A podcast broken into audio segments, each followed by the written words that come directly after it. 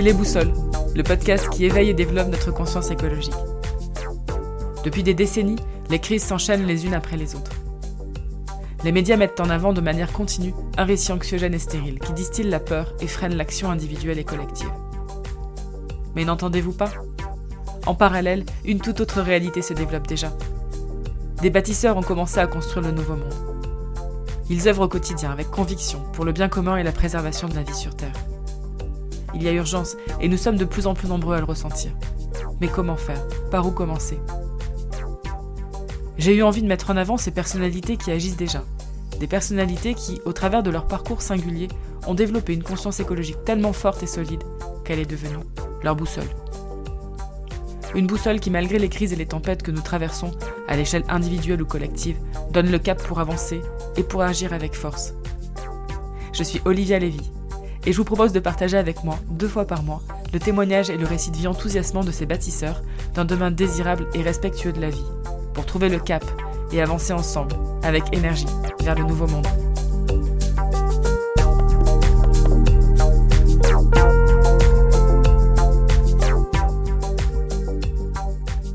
Bonjour à tous et merci d'écouter ce nouvel épisode des Boussoles. Aujourd'hui, je suis très heureuse de partager avec vous le parcours inspirant et joyeux de Christine et André. Dans cette conversation, au cœur de la forêt des morts, ils nous livrent avec générosité et délicatesse les grandes étapes de leur transition et leurs sources d'inspiration profonde.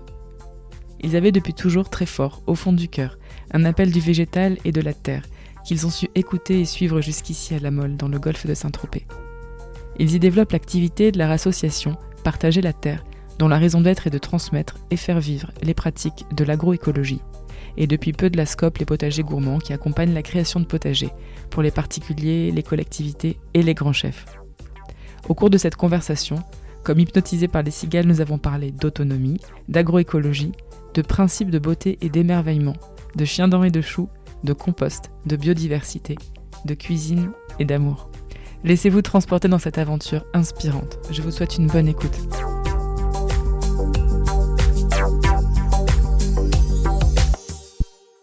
Moi j'ai toujours été passionné par l'écologie en général et donc j'ai fait une carrière euh, plutôt dans ce domaine-là euh, à l'agence de l'eau.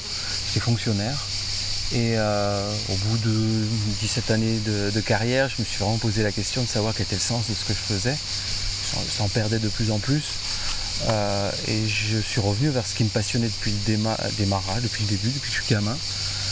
c'est l'agriculture, les paysans. Voilà, donc la terre. Euh, et, ce cheminement m'a fait d'abord euh, petit à petit avoir un petit jardin, puis un plus gros, et puis encore un peu plus gros. Et puis je me suis dit, mais ça c'est vraiment très fatigant et j'aimerais bien euh, faire autre chose, plutôt transmettre. C'est-à-dire plutôt que faire aussi, plutôt transmettre. Et donc petit à petit je me suis rapproché des idées de Pierre Rabhi et, et par l'intermédiaire de l'association Terre Humanisme, je me suis formé à l'animation en agroécologie. Et l'année suivante, j'ai décidé de quitter euh, mon emploi de fonctionnaire et monter cette association qui s'appelait Partager la Terre. C'était Aix-en-Provence à l'époque, en 2010. Et petit à petit, de, lieu en lieu, on a fait pas mal de jardins, créé pas mal de jardins. Et euh, de lieu en lieu, euh, on, a, on a développé l'activité de l'association en faisant des stages, des formations, des ateliers, des animations, des conférences autour de l'agroécologie mais tout en étant vraiment les pieds sur terre, c'est-à-dire en ayant un jardin productif, en voulant montrer ce que ce que c'est que réellement l'agroécologie. Donc pour moi, ce n'était pas dissociable de, de parler d'agroécologie et de dire des choses sans pouvoir les montrer euh, concrètement euh, sur, un, sur un lieu. Et donc petit à petit, de lieu en lieu, ça nous a amené jusqu'ici à la Mole. Euh, et on a eu la chance d'être hébergé ici par Patrice de Colmont, le propriétaire du club 55 de Ramatuel, qui a acheté le château de la Mole et ses 186 hectares en 2015. Et quelques temps après, via le réseau de Pierre Rabhi, puisque c'est un proche de Pierre Rabhi, euh, il nous a proposé, on lui a demandé, il nous a proposé de, venir nous, installer ici. Et donc depuis 2016, on a créé le potager du château qui sert les cuisines du Club 55.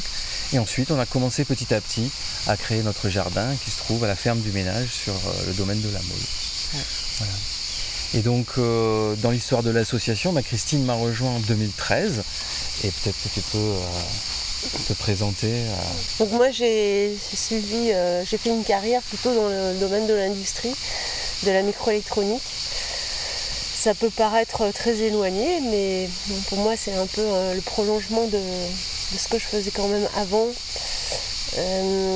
j'ai toujours fait du jardin, même quand j'étais petite, je faisais un petit jardin avec mes parents. Et j'ai toujours été passionnée par la terre, le végétal. Donc en même temps que je travaillais dans, l'industrie, j'occupais mon temps libre euh, à faire du jardin et puis à suivre des formations. Donc j'ai suivi plusieurs formations euh, avant de faire euh, la formation, suivre la formation d'animateur en agroécologie de terre humanisme. pour moi, ce qui a vraiment qui m'a vraiment fait euh, basculer, j'ai envie de dire, et qui m'a donné vraiment envie de m'engager dans l'agroécologie, c'est après avoir participé à, la fête de la terre et l'humanisme aux Amanins, dans la Drôme, donc c'est un lieu qui a été créé par Pierre Rabhi aussi. Et là, euh, j'ai été euh, très touchée par tous les gens que j'ai rencontrés, par les conférences.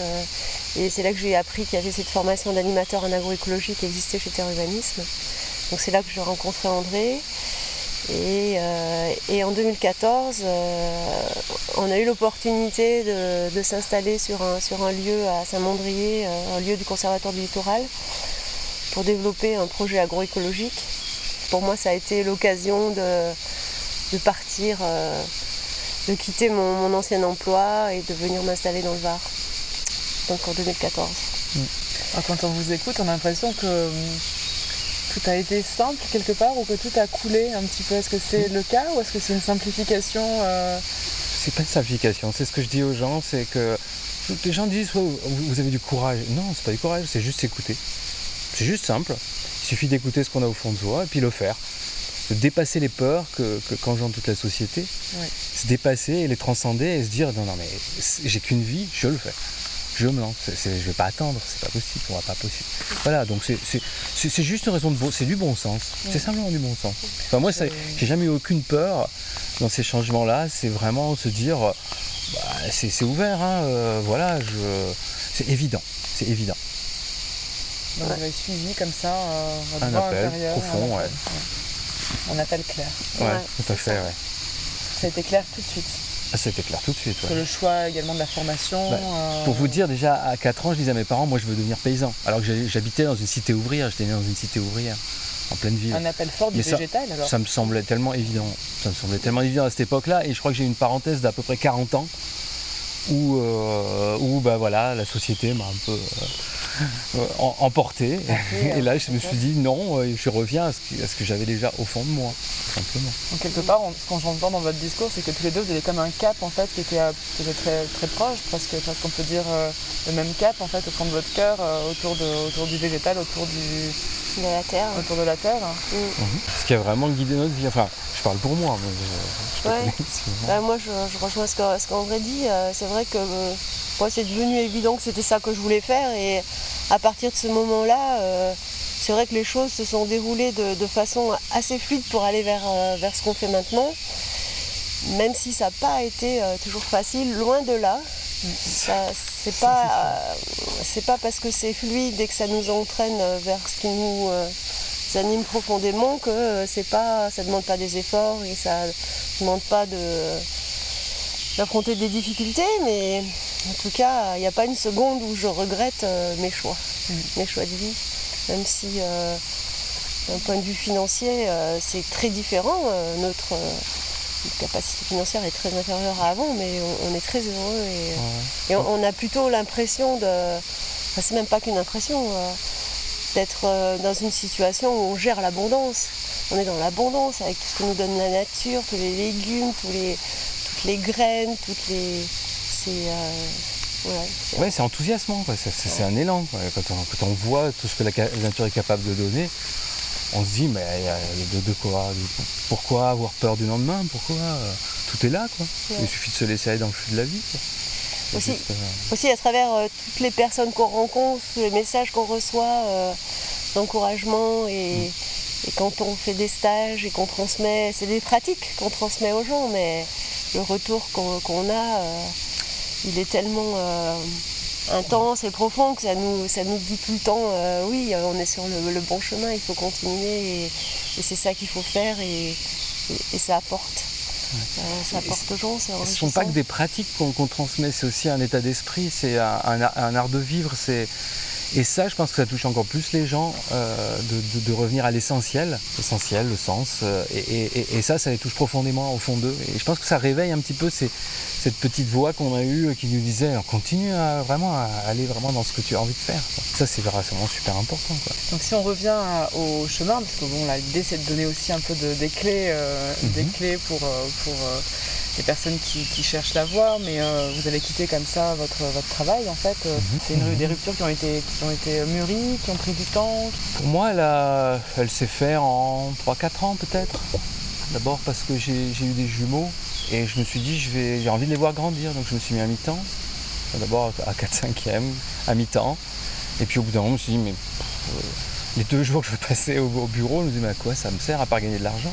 J'ai vraiment euh, passé le pas euh, et, quitté la fonction publique, hein, une sécurité qui est finalement très, qui est matérielle, très artificielle, pour une sécurité intérieure qui est beaucoup plus forte, je trouve parce que je fais ce, que ce qui me plaît. Ce qu'on entend, c'est qu'il y avait quand même un cap dessiné en tête hein, et qu'après, progressivement, voilà, euh, patiemment, avec sagesse, de manière quand même construite, il n'y a pas eu d'impulsivité comme on peut avoir des fois dans des trop-pleins, dans des changements.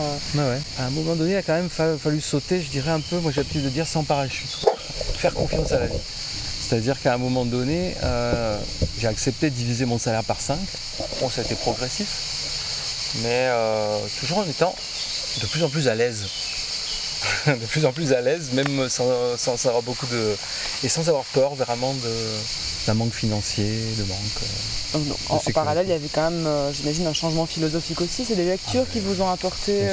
on parlait tout à l'heure ah, de, bah, des racines du ciel, mais je veux dire, euh, vous avez justement des lectures, euh, des, prises de conscience qui ont été vraiment des, euh, charnières? Ouais, je crois qu'il y a eu deux étapes. Une étape d'abord de prise de conscience qu'on a souvent face, à un, système qui est complètement fou. J'ai beaucoup lu et j'ai milité pour, la, décroissance. Donc vraiment quelque chose de, l'inverse de la croissance, mais quelque chose qui, force un peu les gens à aller dans un, un sens quelque chose de naturel. Et petit à petit, je me suis aperçu qu'à vouloir convaincre les, autres que c'était le bon, bon chemin, ben, il y en a beaucoup qui étaient convaincus. Donc euh, j'ai plutôt eu cette approche après la découverte de Pierre Rabhi et aussi des, lectures spirituelles comme les, les, dialogues avec l'ange, des choses comme ça, m'ont permis d'avancer en me disant qu'il fallait faire confiance euh, à ce, qui émerge en soi et, puis euh, pas essayer de convaincre mais juste d'incarner, comme dit Gandhi, incarner ses idées, les incarner, faire le faire le faire et puis, et puis ensuite après en parler. Mais en tout cas, être en chemin comme ça, essayer d'avoir de, plus en plus de cohérence dans, sa vie, ce qui est loin d'être facile et loin d'être terminé, mais, euh, mais en tout cas tendre vers. Quoi. Et pour vous, un peu les mêmes références euh? Voilà, pour moi ça a été progressif aussi, euh, dans le sens où j'ai d'abord pas mal réduit mon, temps de travail quand je, quand je travaillais en entreprise.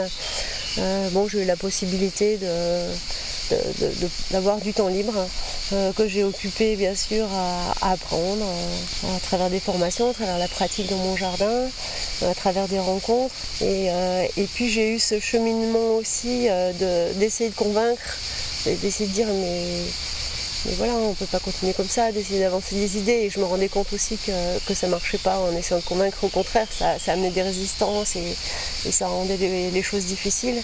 Mm. Et puis, euh, et puis j'avais ce besoin d'incarner. Donc euh, en 2014, ça faisait déjà 7 euh, ans que je, rêvais d'un projet de, jardin avec aussi la transformation de, produits du jardin, de la cuisine du jardin à l'assiette, comme on dit. Et, puis pour moi, il y a eu ce déclic de la rencontre d'André et puis du projet de Saint-Mandrier il m'a fallu quelque chose d'assez fort pour euh, pouvoir franchir le pas quand même. Euh, parce que ça m'a demandé de, voilà, de, partir loin de chez moi, de laisser aussi mes enfants. C'est quand même ce déclic qui m'a beaucoup aidé. Mais euh, de toute façon, c'était pas imaginable pour moi de, continuer comme c'était. Même si j'étais pas dans la souffrance, j'avais un travail intéressant, c'était c'était passionnant, je travaillais avec des gens sympas, mais il y avait ce manque de sens. Je n'imaginais pas que ça puisse euh, continuer. Euh, voilà, j'avais ce besoin d'être proche de la terre, de la nature et, d'avoir des contacts euh, authentique. On a l'impression que les choses sont venues à vous. Alors, est-ce que c'est plus complexe que ça C'est sûrement C'est pas, qu'elles sont venues à nous, c'est qu'on les a appelées. Parce qu'on a vraiment une habitude, c'est euh, de faire des demandes à l'univers. C'est d'écrire vraiment la demande de ce qu'on rêverait et de le laisser et, euh, et faire le nécessaire pour provoquer les choses, mais les laisser venir. Par exemple, ici, pour venir au château de la Mole, on avait eu 17 propositions de lieux, 17 euh, opportunités, plus ou moins. Hein. Mais voilà, euh, les gens sont venus nous, les proposer. On n'est pas allé forcément frapper à la porte. Alors ces demandes, si on peut justement un petit peu creuser, parce que c'est très intéressant. Euh, ça passe par, par de la méditation, ça passe par des visualisations, ça passe par... C'est surtout se poser la question de c'est quoi notre besoin pour aller bien? Et en fait, ce qu'on a fait, c'est qu'on a écrit euh, euh, le lieu euh, avait, où on avait envie de s'installer de façon assez détaillée, mais tout en faisant vraiment l'effort de l'exprimer en, en, termes de besoins et non de solutions. Il faut que ce soit précis. Par exemple, pour Saint-Mandrier, on avait demandé un endroit où il y avait beaucoup d'eau, mais on avait oublié de préciser, par exemple, que ce ne soit pas de l'eau salée. c'est un, petit détail, mais pour dire que c'est voilà, se concentrer sur son besoin et toujours l'exprimer de façon euh, positive, euh, exprimer euh, ce qu'on souhaite et ne pas exprimer ce qu'on ne souhaite pas. Donc sous forme de cahier des charges, si, on peut, si on peut, reformuler. Un cahier des charges, mais en termes de besoin. Voilà, en termes de besoin. c'est vraiment ça. Et puis après, faire confiance à la vie pour qu'elle nous amène des solutions qu'on n'aurait parfois même pas imaginées. Du coup, vous étiez quand même identifiés comme des acteurs stratégiques dans le domaine de l'agroécologie. On était bien situé à Saint-Mandrier parce qu'on était en pleine agglomération de 400 000 habitants. Euh, et donc euh, il y avait quand même beaucoup de gens qui passaient et qui étaient intéressés par le projet, qui était le seul euh, dans la région toulonnaise. Donc effectivement ça, ça a aidé. Et après on a des réseaux qui peuvent passer par des, voies des fois très éloignées, mais qui, qui nous ont permis, en demandant simplement de, voilà, des, des, informations, de pouvoir avoir ça. Ce que vous me dites, c'est qu'à Saint-Mandrier, votre travail, votre, vous avez mhm. rendu visible aussi voilà, votre euh, votre vision, votre, euh, savoir-faire, etc. Et donc ça a été... Euh, Le temps qu'on a organisé pour l'inauguration du lieu, enfin l'inauguration qu'on voulait nous, une conférence de Pierre Rabhi qui avait attiré 1000, personnes. Donc voilà, ça, a tout de suite mis en lumière un petit peu le lieu et la connotation du lieu. Et Pierre Rabhi, quand même une rencontre du coup commune au travers des écrits qui je pense ont fait sens pour beaucoup. Ah Même pas, je n'avais jamais lu ni entendu Pierre Rabhi j'y suis allé. et j'ai juste, vous voyez que les gens incarnaient quelque chose. Et après, j'ai découvert quelle était la pensée.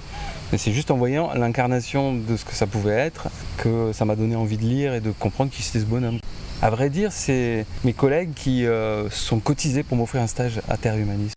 Et donc, pour me faire plaisir, comme je leur ramenais des légumes tous les jours, etc. Donc rencontre quand même euh, décisive aussi euh, avec l'association, avec euh, les acteurs, avec l'incarnation aussi de la. Ça a été le, basculement. Le basculement, ouais, un peu. Même si ça avait déjà commencé, mais c'était flou. Là, ça devenait clair. Et du coup, du coup ici sur le, sur le site du château. On est arrivé le, le 1er janvier 2016. Vous avez posé vos valises ici. Alors ouais, l'étape a été un petit peu différente, c'est-à-dire qu'en gros on est arrivé ici, on nous a mis à disposition une partie d'une ferme, donc il a fallu pendant quatre mois on retape l'ensemble du bâtiment, c'était en accord avec le propriétaire, euh, et qu'on démarre euh, le château, euh, le, potager du château pour produire des légumes donc pour le restaurant. Et donc on a fait ça pour la première année. Et on s'est réellement investi sur le lieu pour développer tout le jardin à partir de, début 2017. Est-ce qu'on pourrait essayer de faire un portrait du coup un portrait de cet, espace hein, qu'on a la chance nous de voir, mais mhm. qui est un lieu très particulier aussi quand on connaît un peu la, région, hein, qui est chargée d'histoire. Oui, bah, ce lieu, c'est le château de la Mole. Le château de la Mole, un château qui a été créé au XIIe siècle, qui a été euh, modifié au XVIIe et qui appartient depuis le XVIIe à la famille de Fontcolombe, qui est une famille euh, noble euh, provençale très importante, dont, dont la mère de Saint-Exupéry qui est née ici, enfin d'Antoine de Saint-Exupéry, et d'où, le fait qu'il y a ici toute une comment dire, légende autour de Saint-Exupéry qui atterrissait euh, pendant qu'il voyageait sur l'aérodrome à côté, etc. Voilà, donc il y a toute cette famille-là euh, de, barons qui, euh, qui aussi, dans, chaque génération, avait un botaniste. Et donc, on, voit plein d'arbres différents, de, plantes différentes ici, qui ont été acclimatées. donc, c'était un domaine agricole au, au 18e, 19e siècle et donc il a été progressivement un peu abandonné, mais euh, le propriétaire actuel, euh, Patrice de Colmont, donc en train de remettre de la vigne, refaire un plan de gestion agroécologique des 186 hectares. Donc avec euh, une série de, mesures pour mieux infiltrer l'eau, avoir une, meilleure qualité de sol, redévelopper l'agriculture telle qu'elle était au XVIIIe siècle. Et donc, euh, voilà, il, met ces moyens-là avec une vision à long terme, parce que c'est la vision du vivant, c'est du long terme, c'est pas, pas du jour au lendemain qu'il va faire ça. Donc, il prend toutes les précautions nécessaires, sachant qu'ici, on est une zone de protection de la tortue d'Hermann. Il y a eu une étude qui a été faite sur l'ensemble du domaine pour, euh, par le conservateur des espaces naturels pour euh, identifier un état zéro de la faune et de la flore et donc qui est suivi chaque année euh, pour voir comment ça évolue et justement pour montrer que l'agroécologie, ça permet de développer la biodiversité au contraire d'une agriculture industrielle. Donc un cap vers un enrichissement et un développement de la biodiversité euh, Tout à fait. À long terme, auquel vous participez du coup activement. Voilà, c'est ça, on s'intègre pleinement dans ce projet sinon, moi j'ai envie de dire qu'on est dans un très beau paysage, euh, dans le massif des morts, euh, au milieu des collines. On, oublie euh, souvent qu'on a la mer juste derrière la colline, et puis on a la forêt derrière chez nous sur des milliers d'hectares, parce que ça va jusqu'au bout du massif, des, morts. Mhm c'est une belle forêt euh, de chênes lièges, euh, de bruyères arborescentes. Et on a la chance d'être euh, sur, sur un domaine qui est aussi très riche en biodiversité. Donc André disait qu'il y, a une étude qui a été faite par le Conservatoire des espaces naturels pour faire un peu un état des lieux de la biodiversité végétale et animale et pour pouvoir montrer l'impact de l'agriculture écologique sur, sur le milieu. Et c'est vrai que c'est un endroit vraiment remarquable avec beaucoup, d'espèces euh, végétales et animales euh, qui sont euh, pas forcément en voie de disparition, mais qui sont protégées. Protégées, exactement. Le, conservatoire d'espace naturel, donc, qui suit pas mal de sites un peu partout en, en Provence, à Côte d'Azur, euh, a, déterminé qu'ici c'était l'espace le plus riche euh, qu'ils ont pu suivre. Parce qu'ici on a des milieux humides, on a la Mole, on a des, prairies sèches, c'est des alternances de, zones arborées, broussailleuses, prairies, euh, espaces cultivés qui augmentent la biodiversité. Mmh. C'est plus on, crée, on crée d'interfaces et plus, plus on a une diversité importante. Ces espèces qui peuvent aussi circuler, se croiser, euh, s'enrichir en fait. Tout à fait. Là ici on est dans, ce qu'on appelle une ripisylve, c'est-à-dire la forêt-galerie d'un cours d'eau. Il y a le cours d'eau qui est à, 10 mètres de nous là. On a cette forêt-galerie, et bien ici il y a toute une série de, plantes et d'animaux qui trouvent la fraîcheur, l'eau, euh, et qui peuvent aller dans des zones euh, complètement euh, presque désertes, comme les prairies où, on cultive là. Et, nous, de la même façon, cultiver dans cette prairie au départ, y amener de l'eau, ben, on a créé notre diversité, qui fait que ça multiplie cette biodiversité. Là, par exemple, on a des lézards osselets qui, qui, habitent dans, dans le jardin c'est une espèce protégée. Euh, on, a, on a la dernière fois vu des, couleuvres, enfin des couleuvres qui sont assez rares, et, on voit qu'elles se déplacent. C'est des, couleuvres qui vivent plutôt dans l'eau, et donc on sait qu'elles viennent jusque, jusque vers chez nous, peut-être pour manger les grenouilles qu'il y a dans notre mare, et qu'elles repartent. Donc euh, ça, circule, quoi. Et on le voit bien aussi au niveau des, insectes. On a une grosse euh, pression de, ravageurs pour les, pour les cultures. Et on voit que petit à petit, ça se régule, le fait de, pouvoir attirer des prédateurs, enfin des, de ces ravageurs, de les laisser s'installer comme des coccinelles, comme, euh, comme d'autres choses, comme des lézards ou autres. Et eh ben, on a une régulation qui se fait. Et pour nous, en tout cas, sur, sur le jardin, on, voit, il faut du temps. Pour on, commence à voir, on commence à voir des équilibres qui se font. Parce que dans notre jardin, on garde euh, des, espaces euh, justement pour la biodiversité. Donc il y a tout un carré euh, de prairies qu'on laisse complètement sauvage. Donc il y a la mare aussi, on, fait des, tas de pierres, on laisse des tas de broussailles. Quand on tond l'herbe, on, laisse des, ronds d'herbe qu'on ne coupe pas pendant tout l'été. On essaye vraiment d'attirer le plus possible. On met des nichoirs oiseaux, des nichoirs oiseaux, des, insectes. Enfin, on essaye de mettre en application ce qu'on pense juste. Et là, cette année, année, à partir depuis la c'est la troisième année, euh, on, commence à voir les effets. Par exemple, on voit des ravageurs qui, sont là, euh, comme par exemple les pyrites du chou. Mais euh, il y a très peu de dégâts, contrairement aux années précédentes. Parce que vos choux sont, très beaux. Ils sont ah. très beaux. Ça, c'est vrai. très beaux choux. On, est très fan de choux. On en mange aussi bien l'hiver que l'été. En ce moment, on mange du chou. Bah, en plus, c'est une plante qui est très adaptée, enfin, qui, comment dire, qui, qui est un aliment qui est très adapté à la saison, là, parce qu'il est reminéralisant. Donc euh, quand on transpire bien nos jardins et qu'on boit beaucoup, bah, c'est bien de manger du chou en même temps. Mais bon, voilà, on, est, bon, on, on aime tout, hein. on, mange beaucoup de légumes. J'ai eu la chance de passer un, beau moment ce matin dans, votre jardin. Il y a un vrai feu d'artifice de couleurs, magnifique. Hein. C'est un bonheur de circuler dans, ces allées. Je sais pas combien d'espèces vous avez de, plantes. c'est vrai que c'est très varié. Euh, on a beaucoup d'aromates aussi et puis euh, pour nous c'est important qu'il y ait beaucoup de fleurs. Depuis deux ans on arrive à produire tous nos plants et on produit autant de plants de fleurs que de plants de légumes. C'est vraiment important pour nous parce que c'est beau, ça attire les insectes pollinisateurs, euh, c'est utile, ça permet des associations diverses au jardin et c'est favorable pour la, santé des plantes. Donc il y a le principe de beauté mais également la, fonctionnalité de ces fleurs, de ces plantes pour les, mhm. légumes, etc. etc. Oui, par exemple il y a toute une parcelle où on a mis des tomates, des aubergines, et on a mis beaucoup de fleurs. C'est aussi pour euh, ne pas laisser des plantes seules, comme une aubergine qui est toute seule, mais aussi qu'il y ait d'autres plantes. Et on peut choisir des fleurs dans ce cas-là parce que ça fait de la couleur.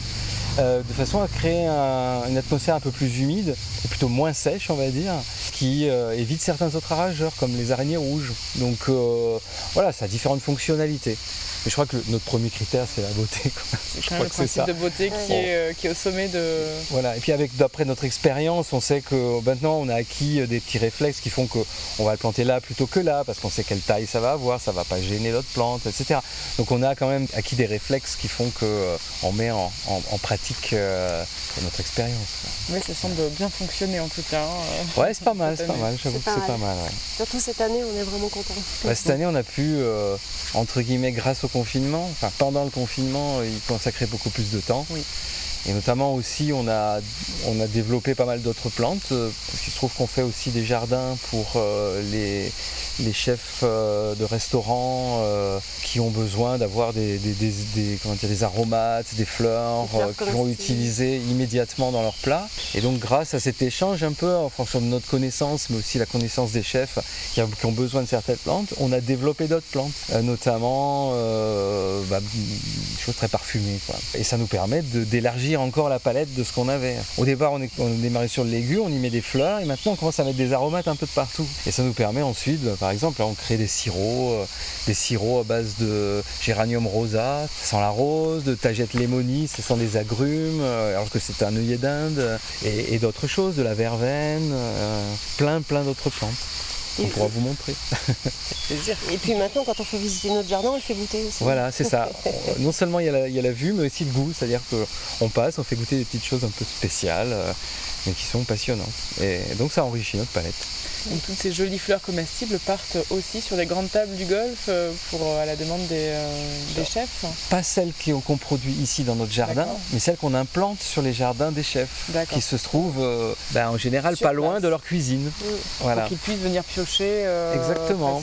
Ils y viennent deux, trois fois par jour pour piocher ben, ce qui les intéresse et créer des nouvelles compositions à partir de ce qu'on a pu y implanter. Donc cette activité de création de jardin, elle a commencé en 2019. Donc au début, elle a été portée par, euh, elle est portée par l'association, mais on a le projet de, on, est en train là euh, de créer une, une, scope avec une autre personne qui s'appelle Evelyne Giroux et parce qu'on souhaite euh, que ce soit que, la, voilà, que cette activité commerciale ne soit pas portée par l'association, mais par une, une société, voilà, coopérative qu'on est en train de créer. Donc c'est l'association qui a commencé ça, mais ça va continuer sous une autre forme. Mais bon, ce sera toujours nous les acteurs. en tout cas, ça nous passionne. C'est de découvrir un autre milieu et surtout de, voir, euh, de voir les conséquences de ce qu'on met en place sur le jardin et de pouvoir interagir C'est-à-dire qu'il y a des, vraiment des spécialistes du goût et des, senteurs, etc., qui, savent marier tout ça. Et, nous, on, sait faire tout ce qui est à l'amont et on, sait leur amener euh, quelque chose en quantité, en qualité, en fonction de leurs besoins. Et je trouve que c'est épanouissant de voir comment ça se développe derrière et comment euh, ils peuvent euh, valoriser tout ça. Et ce matin, justement, on voyait le, chef du Biblos dans, dans, le jardin et qui faisait la visite pour une des clientes. Et il lui expliquait, ben voilà, hier vous avez eu ça à tel moment du repas, ça vous l'avez eu à tel moment du repas. Et donc elle le voyait, elle le visualisait, elle le goûtait euh, directement sur la plante. Et voilà, ça, ça, matérialise bien un petit peu. Euh, ce qu'on recherche aussi, c'est à, transmettre la beauté finalement de, du jardin, de la nature en général, de l'émerveillement d'une simple petite plante dont on a semé, qu'on a, a, vu grandir. Et, ça, ça, comment dire, ça emplit le palais là, euh, de, de, senteurs. Euh, et je trouve ça assez, assez énorme de, de voir ça. C'est quelque chose qu'on s'attendait, on ne s'attendait pas à ça. On a été, l'univers nous a envoyé ça et, on s'amuse bien. On s'amuse bien. C'est pas que de l'amusement, c'est du travail aussi, mais on s'amuse bien. Et puis c'est vraiment dans la suite euh, logique de, du jardin. On cultive des plantes, bah, comment est-ce qu'on les utilise derrière la façon de les, utiliser, de les cuisiner, euh, c'est vraiment une suite logique. donc on touche différents types de publics à travers nos activités, notamment à travers les, stages, les formations. Euh, c'est souvent quand même des particuliers qui, viennent suivre nos stages, mais c'est parfois aussi des gens qui ont un projet professionnel. Et l'objet de l'association, c'est vraiment de faire connaître les pratiques de l'agroécologie et ce que je voulais dire tout à l'heure, c'est que faire connaître l'agroécologie euh, via le goût, c'est aussi une façon euh, intéressante de toucher peut-être d'autres publics qui seraient peut-être pas venus visiter le jardin, mais euh, de passer par la, sensorialité finalement, voilà, ça, de convaincre par la qualité, par les saveurs. Pas juste avec On a fait l'expérience peut-être effectivement. Je crois qu'un des euh, moteurs de la création de l'association, c'est de vouloir développer l'agroécologie, mais que les gens la pratiquent, c'est-à-dire que la, mettre en œuvre pour leur autosuffisance alimentaire. Ça, c'est la première idée qu'on avait. Donc essayer que, les gens aient un jardin pour produire eux-mêmes leurs légumes. Hein. On accompagne un, éco-hameau euh, solidaire bah, à Draguignan pour, pour ça, et puis d'autres projets. Et là, il y a quelque chose qui nous arrive, c'est-à-dire euh, on, s'adapte à notre milieu. C'est-à-dire qu'ici, on est dans le golfe de Saint-Tropez dans le luxe, l'hyper luxe. Et on nous demande de, faire quelque chose qui, euh, amène euh, justement une sensibilité par le goût. Et donc je trouve c'est intéressant parce que même si on se préoccupe d'autres euh, milieux sociaux, on, a aussi cette porte ouverte qui nous dit bah, peut-être qu'on peut toucher des gens dans un milieu qu'on vers lequel on ne serait pas allé. Voilà, qu'on ne serait pas allé du tout et se dire ben, peut-être que, quelque chose peut, bouger à ce niveau-là, peut-être que justement cette recherche de sens que tout le monde a peut arriver via, via ce, ben, ce, jardin. voilà, Il y a l'expérience du, goût et du beau aussi. Euh, les deux sont, reliés. Euh. Je crois que c'est vraiment euh, très très en, phase avec la pensée de Pierre Rabhi, avec justement cet émerveillement. Je pense aussi que ça répond à un besoin de plus en plus important et, on rencontre beaucoup de gens euh, qui viennent nous voir euh, parce qu'ils ont des projets, parce qu'ils veulent visiter le jardin, parce qu'ils veulent qu'on leur donne des conseils, qu'on leur donne des idées, des, gens qui sont en recherche de sens et qui, n'ont ont plus envie de continuer de la même manière, voilà, qui sont un petit peu sur le même chemin que nous, on a été à un moment donné et il y en a de plus en plus. Donc si ces personnes viennent nous voir, c'est parce que euh, voilà, ça répond, ce qu'on fait, ça répond à un besoin. Oui. Donc deux sessions, j'ai vu, de, formation euh, par an. On, organise deux stages euh, de cinq jours par an, au printemps, un à l'automne. Donc ça, c'est le, le, minimum. Et puis par ailleurs, on, répond à des besoins de formation en fonction des, demandes qu'on a. Comme par exemple, on fait des formations pour les particuliers qui sont organisées par la communauté de communes. Euh, sur euh, le, compostage, euh, l'utilisation de, broyades déchets verts. voilà, donc comment faire un bon compost, mais aussi comment l'utiliser au jardin. Ensuite, comme disait André, on fait aussi des formations pour, par exemple pour l'éco-hameau Saint-François à Draguignan. on, répond à toutes sortes de besoins. Et puis là, cette année, on, se rend compte que, les demandes augmentent en fait. On, a été sollicité par, par des personnes euh, alors qu'on n'avait pas encore diffusé l'information des stages. D'être euh, repéré. Ouais, voilà. Jusqu'à présent, on est parti sur cette base de deux stages par an, mais peut-être que ça va évoluer et, et on s'adapte aux demandes. Bon, par ailleurs, euh, là, on vient de m'appeler tout à l'heure euh, pour avoir euh, visite d'un groupe de randonnée, pour découvrir le jardin, faire une petite dégustation de sirop ou d'autres produits de la ferme. Ben voilà, on, on s'adapte à la demande. Moi, par ailleurs, je suis formateur aussi à Terre Humanisme. Oui. Et donc là, j'y vais la semaine prochaine euh, pour, euh, pour une, par la formation des nouveaux animateurs en agroécologie. Donc euh, il y a toute une série d'actions euh, qui se font. euh, Donc vous sentez que ce réseau grandit, parce que vous disiez de Ouais. nouvelles, nouvelles fournées d'animateurs en agroécologie. vous Ouais, ouais. connaissez bien, vous sentez que voilà, les choses bougent quand même. Bien sûr, parce que notre expérience, euh, elle est multipliée euh, par des dizaines euh, dans toute la France et, et ailleurs aussi, en Afrique aussi. hein. Par exemple, Terre Humanisme a formé 200 animateurs en agroécologie ici, euh, je ne sais plus combien de centaines au Mali, au Sénégal, etc. Et chacun portant un projet euh, de diffusion de l'agroécologie. Et donc euh, tout ça, petit à petit, fait tache d'huile et, et- avance, chacun à sa manière, parce qu'il n'y a pas deux projets pareils. Chacun y met un petit peu ce qu'il a au fond de lui, justement. Par ailleurs, on a, de plus en plus de, de gens aussi qui viennent nous rencontrer pour visiter le jardin je disais tout à l'heure, pour, euh, voilà, pour avoir des conseils, obtenir des idées, puisqu'ils ont, ils ont aussi un, projet euh, de changement de vie. Et, euh, et on se rend compte que, enfin, en tout cas, depuis cette année, on a l'impression qu'il y a beaucoup, beaucoup plus de, de demandes et de gens qui viennent nous voir. Alors c'est peut-être aussi parce qu'on commence à être installé depuis quelques années et à être un petit peu plus connu, mais c'est peut-être aussi parce que peut-être qu'il y a une prise de Prise conscience de conscience peut-être Ouais. générale. euh, qui euh. grandit. Je je pense que justement le confinement a, a mis en évidence son niveau de dépendance par rapport au système. Et je pense que nous qui sommes passionnés par euh, l'autonomie et tout ce qui conduit vers l'autonomie, c'est pour ça que l'association a été créée, c'est vraiment pour donner des outils aux gens pour aller vers l'autonomie. Et ben ils se disent euh, ouais peut-être qu'il va falloir penser quand même à produire soi-même euh, et moins euh, et moins justement dépendre euh, de du commerce, euh, de, de- de produits qui viennent de loin.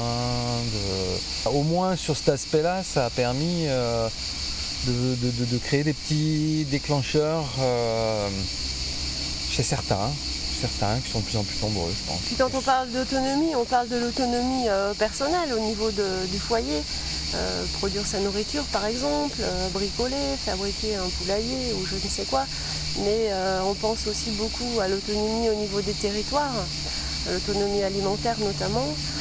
Et on se rend compte aussi qu'il y a de plus en plus de communes qui parlent d'acheter local, favoriser l'installation de, maraîchers pour produire de la nourriture localement. Et on participe aussi au, Au plan alimentaire au plan territorial alimentaire territorial qui est, du golf. qui est porté par la communauté de communes du golfe de Saint-Tropez. Voilà, on a participé à quelques, quelques réunions à ce sujet-là et quelque- pour nous c'est quelque chose de vraiment important. L'objectif c'est pas d'être en autarcie tout seul dans son coin et essayer d'avoir tout ce qu'il nous faut sans dépendre des autres, mais c'est vraiment penser l'autonomie euh, d'une façon plus globale et, et avec les partenaires du territoire. Et chacun avec ses spécificités. Et voilà. Il y a plein de choses importantes dans ce que vous dites. Préciser que l'autonomie n'est pas l'autarcie, parce que pour beaucoup euh, dans le public, dès qu'on parle d'autonomie, c'est s'isoler, euh, s'isoler du monde, alors que voilà, la, la vie que vous décrivez est une Oui, vie euh, riche de contacts, euh, d'ouverture, de, de potentialisation, etc. C'est presque l'opposé, parce que pour beaucoup, voilà, ça va rimer avec des croissances, avec. euh, Oui, avec- survivalistes. voilà, et on- n'est pas du tout. Ça, pas du tout, je crois que. euh, voilà, dans le décor, là, dans, dans l'ambiance du non, lieu. non, non, mais c'est- on est dans la peur là on- encore. Voilà, on est dans la peur. Et là, pas dans la on- confiance, la confiance de la vie. Nous vraiment on est dans, cette dynamique-là, c'est se dire, euh, de toute façon, euh, pour moi en tout cas, dans l'homme il y a quelque chose de bon, quoi. Et simplement euh, c'est toutes les couches qu'on lui a mis dessus, qui, mais que fondamentalement l'homme est bon. Et donc à partir du moment où il y a crise, où il y a quelque chose comme ça, il y a peut-être des, réflexes, je dirais, primaires qui, sortent, mais en tout cas c'est la coopération. Hein, c'est la coopération qui va faire que, que petit à petit, on va tous y arriver ensemble. quoi. Et ça, on le sent bien. C'est on, voit bien les, les, mécanismes, en tout cas les, gens qui viennent, c'est vraiment dans cet état d'esprit-là. La nature fonctionne comme ça, si je, Exactement. c'est ce que j'avais envie de dire. la, nature est résiliente justement parce que il y a plein de d'individus, on va dire, qu'ils soient animaux ou végétaux, qui, ont des, fonctions. Il y a plusieurs individus qui ont la même fonction. Chaque fonction est portée par plusieurs individus. C'est ce qui permet que ce soit résilient. Si on enlève un élément, ça continue de fonctionner. Ce qui est tout le contraire de notre système de société euh, où euh, il y a de la spécialisation, une compétition à outrance qui fait que si on enlève un élément, il va faire dégringoler d'autres éléments qui vont en entraîner également d'autres et c'est tout le contraire de la résilience. On a fait l'expérience des conséquences euh, pendant cette, crise du, coronavirus. C'était limite, non? Et oui, exactement. société. Et c'est pas fini. c'est pas fini. c'est pas fini. Qu'est-ce qui s'est passé pour que pour qu'on en arrive là? On est cette rupture euh, avec la nature. C'est l'ubris, c'est le, la démesure. On est dans un sens de démesure et il faut revenir simplement à les choses toutes simples. Oui, puis je pense Vivre simplement, la simplicité heureuse, comme dirait Un manque d'humilité aussi par rapport à la nature, croire que euh, nous, les humains, on est capable de contrôler la nature, on est capable de. Parce qu'on a compris certaines choses, euh, notamment génétiques, euh, qu'on va pouvoir tout contrôler. mais c'est oublier que la nature a mis au point les choses et les a optimisées pendant des millions d'années. Moi, je trouve que le, paradoxe qu'on a, c'est que nous, on est là pour, euh, essayer d'apporter des outils pour l'autonomie, euh, la simplicité, etc. Et il se trouve qu'on est dans un endroit, un des plus dans la démesure dans le monde, que Saint-Tropez. Et je trouve que c'est intéressant parce qu'il y a une petite porte qui s'ouvre là par, par le goût pour peut-être aller toucher des gens qui sont, sont ailleurs, sont ailleurs, ailleurs que dans le, la terre, euh, le réel, le, et pourquoi pas Peut-être que c'est notre mission, je sais pas, on verra. Est-ce que vous avez vous un, cap en tête ou finalement vous êtes sur le chemin et vous êtes là au bon endroit? Comment comment vous voilà vous quelle est votre posture par rapport à j'ai envie de dire que notre posture, notre démarche, c'est vraiment euh, d'accueillir euh, voilà ce qui vient, ce vers quoi j'ai envie d'aller, mais c'est partagé également. Euh, c'est notamment par rapport aux créations de, de potagers. Notre objectif, c'est pas de créer des potagers, créer des potagers, parce que physiquement on ne pourrait pas tenir non plus. Et puis notre objectif c'est pas de, se lancer dans un business de création de potager, c'est pas du tout ça. Mais c'est plutôt de continuer d'apprendre, d'expérimenter, de pratiquer nous-mêmes euh, à travers notre jardin, à travers des jardins qu'on fait pour d'autres personnes. Parce que faire un jardin pour soi, c'est pas pareil que faire un, jardin pour d'autres personnes. Surtout quand ces personnes-là sont, euh, dans, le domaine de, la cuisine, euh, de la gastronomie c'est de bien maîtriser euh, euh, la, pratique pour ensuite euh, former des personnes, accompagner des personnes, conseiller des personnes pour, pour faire cette, cette, activité. Il y, a, beaucoup de demandes ici notamment, mais sans doute ailleurs aussi, de, gens qui, qui, ont envie d'avoir un potager, mais ils n'ont pas envie de se lancer, ils n'ont pas tout le temps le temps. Et ça pourrait être une activité qui pourrait être développée par exemple par les paysagistes plutôt que faire euh, des, jardins plus ornementaux, euh, faire des jardins nourriciers. Et cultiver des légumes, c'est pas tout à fait pareil que cultiver des plantes ornementales. Ça demande quand même d'autres connaissances et d'autres compétences. Et notre objectif un peu à, terme, c'est plutôt d'aller vers, vers ce type de, de, prestations. Et pour arriver à faire ça, on, souhaite pouvoir euh, bien le maîtriser et, comme toujours euh, parler de notre expérience, pas parler de, choses euh, théoriques et.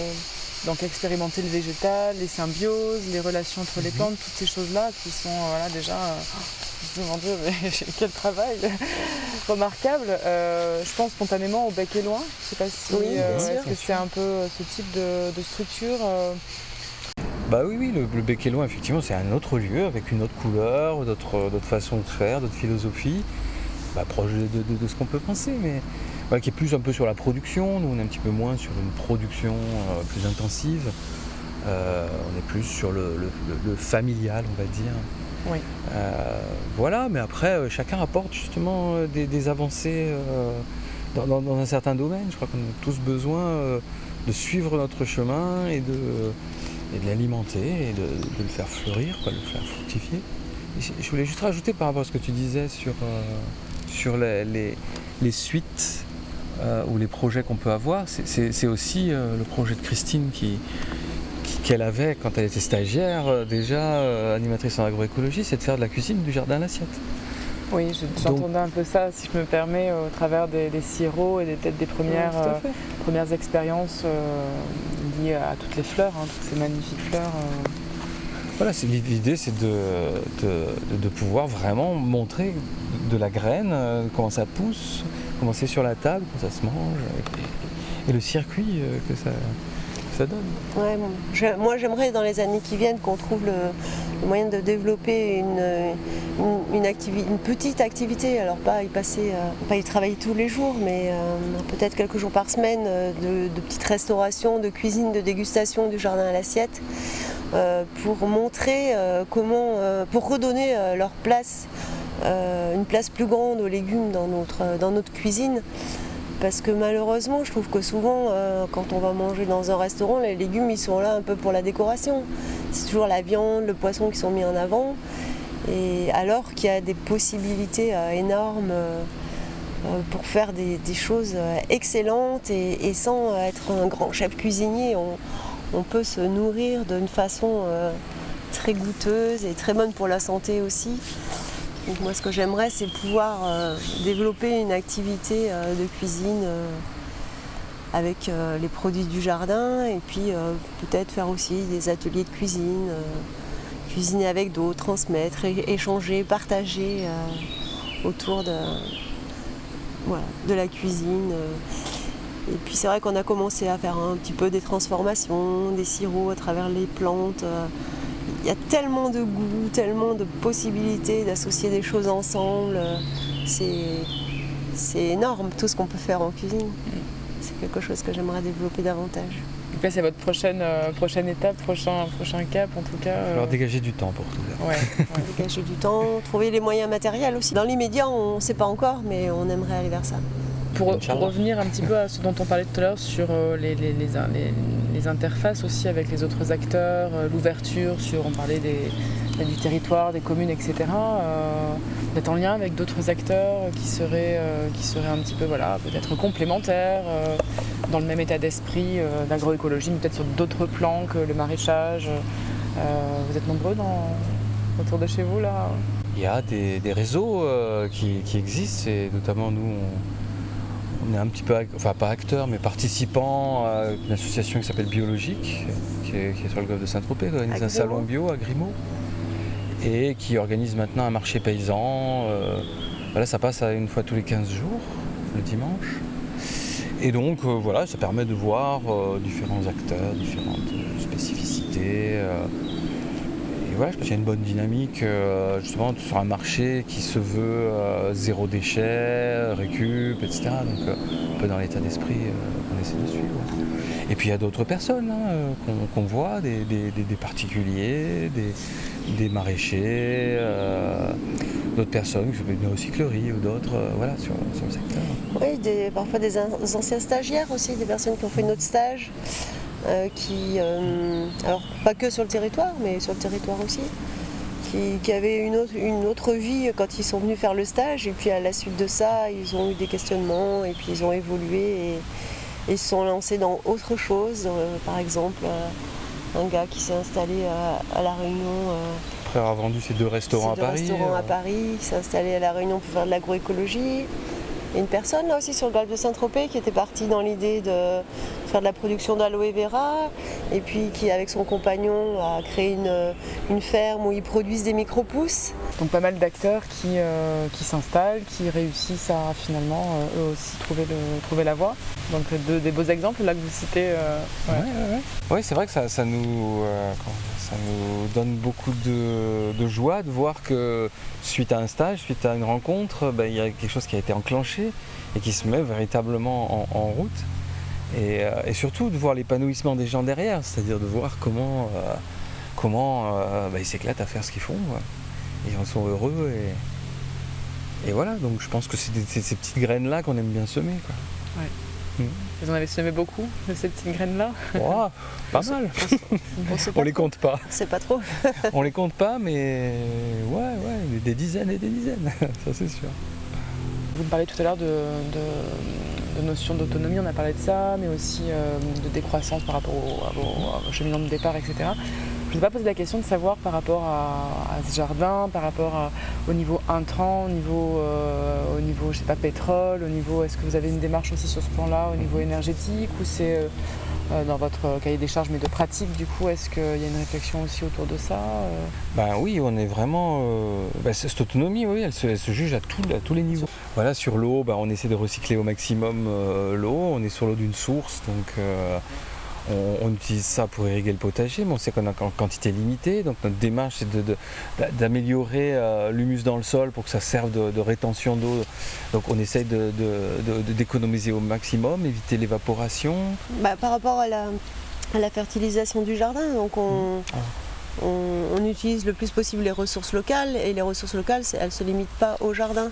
C'est par exemple, euh, on, a de la chance d'avoir l'écopole euh, du golfe de Saint-Tropez qui est juste à côté.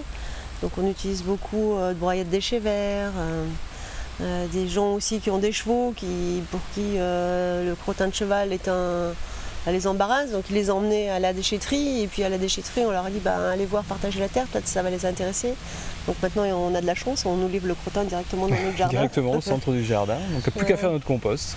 Donc voilà, toujours cette recherche, cette idée de rechercher l'autonomie, mais pas uniquement sur notre lieu à nous, mais d'une façon plus étendue sur le territoire.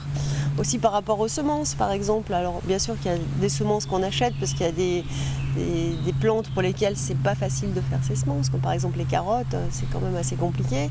Mais autant qu'on peut, on, produit nos semences nous-mêmes. Et, c'est toujours très étonnant euh, d'aller récolter les, graines euh, parce que ça connecte vraiment à l'abondance. C'est pas croyable, toutes, euh, ces, ces, graines que nous donne la nature.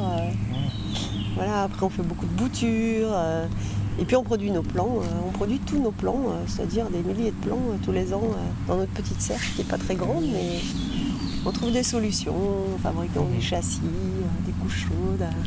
On fait beaucoup de récup, on manque pas d'idées, surtout Christine. Puis je vais revenir sur le compost. Là, on a fait vraiment quelque chose qui nous embête vraiment beaucoup sur le jardin, qui s'appelle le chien dent on est, envahi de chiens dents, donc on, est toujours là à lutter contre, même si on n'aime pas trop cet aspect euh, de lutte contre, on est plutôt faire avec. Mais, mais euh, là, on a réussi à le valoriser. On, fait du compost avec du crottin de cheval et du chien dent. Et c'est un compost qui est vraiment fantastique. Et justement, si vous voyez euh, l'explosion de, vitalité du jardin cette année, bah, c'est certainement aussi dû à ça. Parce que bah, on a de l'abondance de matière organique, donc on l'utilise. Ça faisait partie dans le cahier des charges de demande à venir. Et ça, ça marche. Et pour nous connecter un peu au principe de réalité, des difficultés quand même, des choses, euh, des choses difficiles, ou de lutter contre euh, Est-ce qu'il y a des, épreuves du jardin, des, je sais pas, des nuisibles, des choses qui sont difficiles dans votre expérience, qui, euh, qui, ont été des échecs? Il y, a toujours des échecs, et puis c'est pas toujours les mêmes. par exemple, l'année passée, la difficulté c'était vraiment les tomates mais c'était pas que pour nous, hein, c'était un petit peu général. Et cette année, euh, c'est tout le contraire. Hein. Les tomates, ça, marche très très bien. C'est pas toujours la même chose. En tout cas, euh, il y a toujours des échecs, on en a toutes les années, mais on apprend toujours. Euh, c'est ce qui nous permet d'apprendre et de progresser.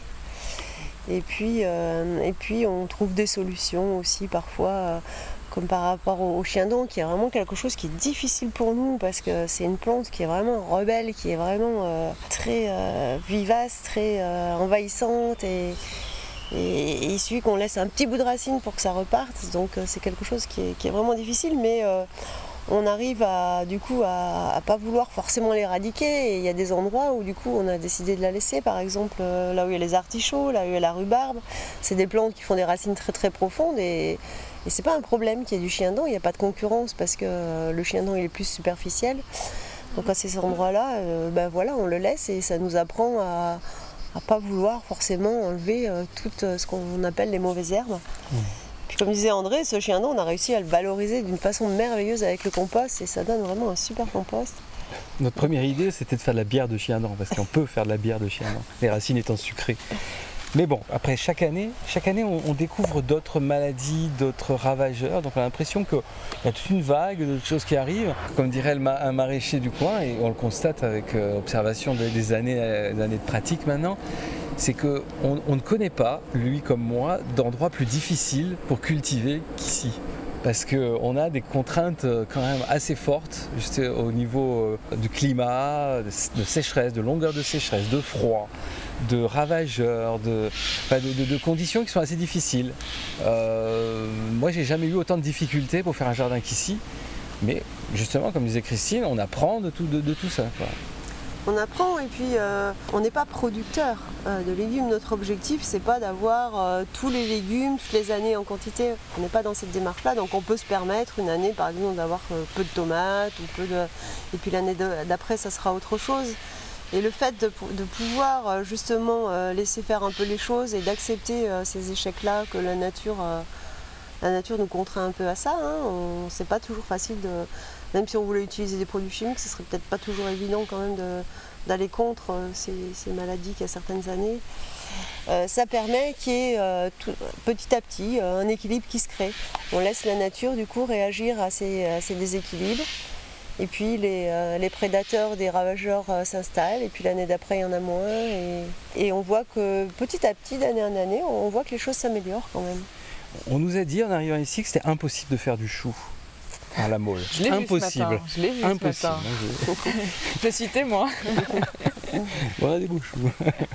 non, voilà, ben on apprend, on a appris, on a appris petit à petit.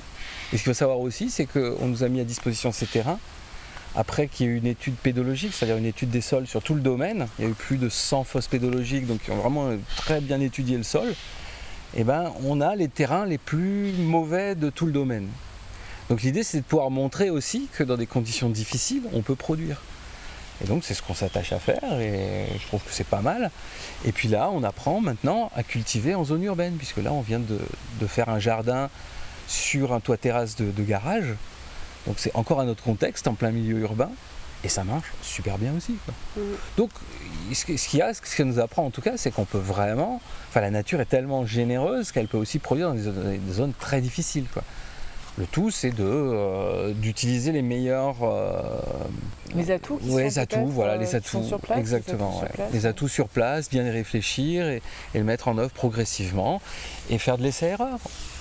On, essaye quelque chose, ça ne marche pas, ben on le modifie et petit à petit on apprend. Voilà, on n'est pas dans une agriculture industrielle où on modifie tout et on fait quelque chose de complètement artificiel. Où là, ben oui, ça va produire, mais ça va produire de quoi?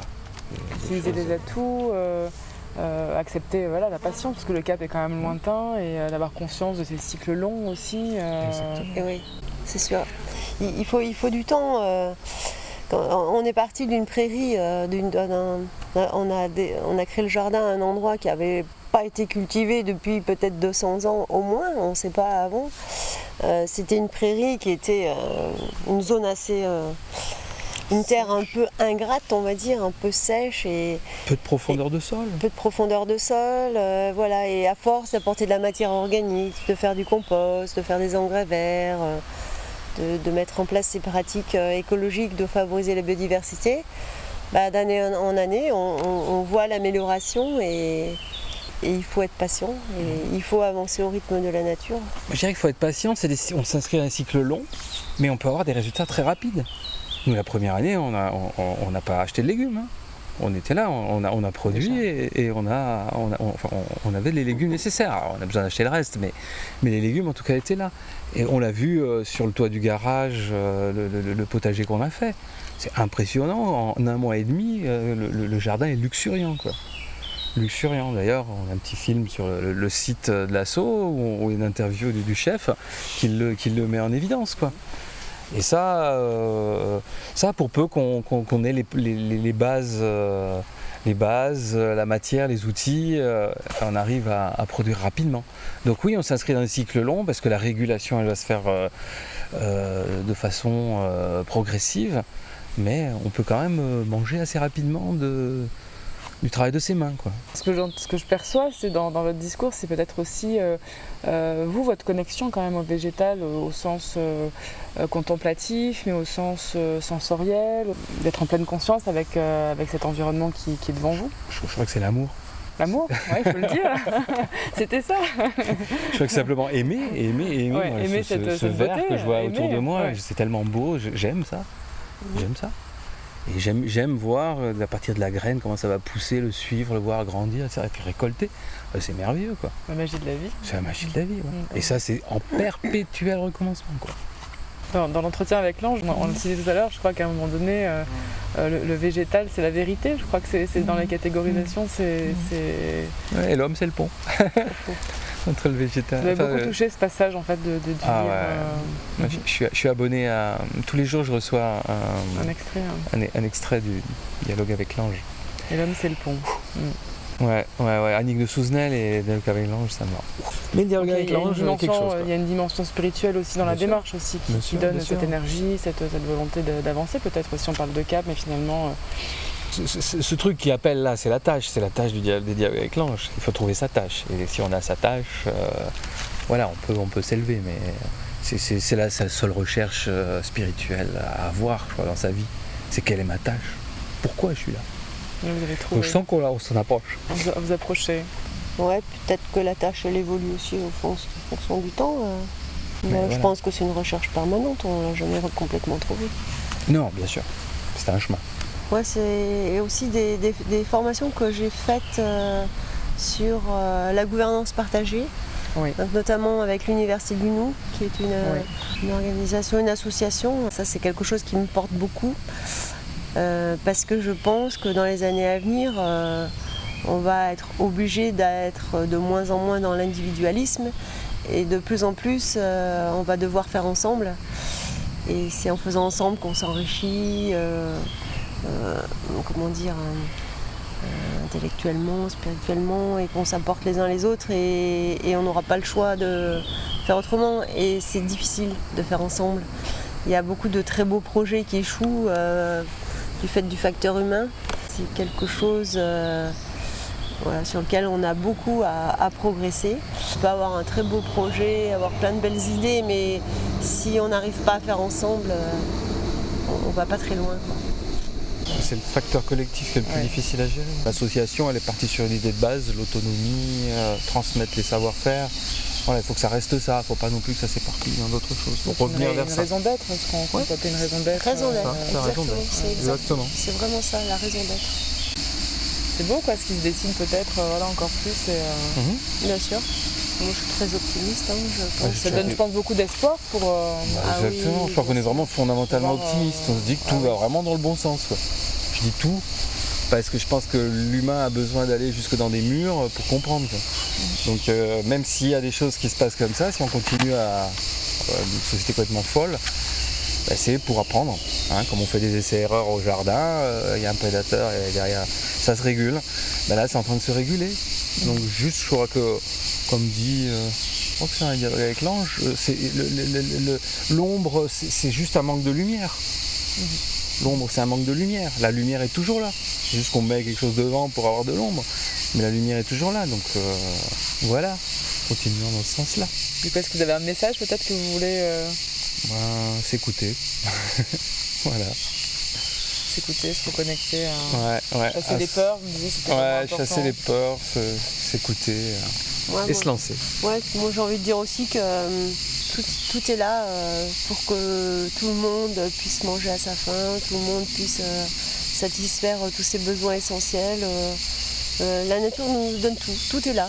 C'est juste parce que la société n'est pas suffisamment dans une démarche de coopération, de faire ensemble justement, et qu'elle cultive tout le temps cet esprit de compétition, que ça crée des, euh, des besoins qui ne sont pas satisfaits et que et des besoins physiques, mais aussi des besoins euh, plus profonds, enfin plus, euh, plus subtils. Euh, mais tout est là. C'est à nous de, de savoir mieux utiliser, mieux vivre avec tout ce que la, la nature met à notre disposition. Mais, mais tout est là, il n'y a pas de manque. On n'a pas besoin de, de se bagarrer, on n'a pas besoin de faire des guerres, on n'a pas besoin d'être en concurrence avec d'autres pays ou avec euh, d'autres personnes qui ont d'autres activités pour, euh, pour avancer. C'est au contraire euh, dans la coopération qu'on va pouvoir euh, améliorer la, bah, la vie de tout le monde en fait. Et aussi, euh, et aussi des autres êtres vivants que les humains. et puis tous ceux qu'on voit pas, hein, tous ceux qui sont sous la terre là, qui, ont un rôle très très très important. Merci en tout cas pour ce témoignage. Ah, une transition Merci qui est euh, une transition qui est riche, euh, voilà, et qui s'enrichit. Enfin, qu'on sent, vivante en fait. C'est ça, c'est une Mhm. transition qui est pas, vous n'êtes pas arrivé au bout du, sur le chemin et Ah, qui vient euh, s'enrichir, qui vient s'étoffer, qui vient voilà, s'ouvrir à Mhm. tout un d'autres choses. Quoi. Donc c'est, euh, ça donne de, de l'énergie en tout cas de- d'écouter votre, euh, votre témoignage et euh, j'espère plein d'idées. euh. Merci. Merci. Bah, merci. Voilà. Un très grand merci à vous toutes et tous pour votre écoute. Si cet épisode vous a plu, vous pouvez le partager sans modération autour de vous et lui mettre 5 étoiles sur iTunes Podcast ou votre plateforme d'écoute habituelle. Cela le rendra plus visible et favorisera sa diffusion.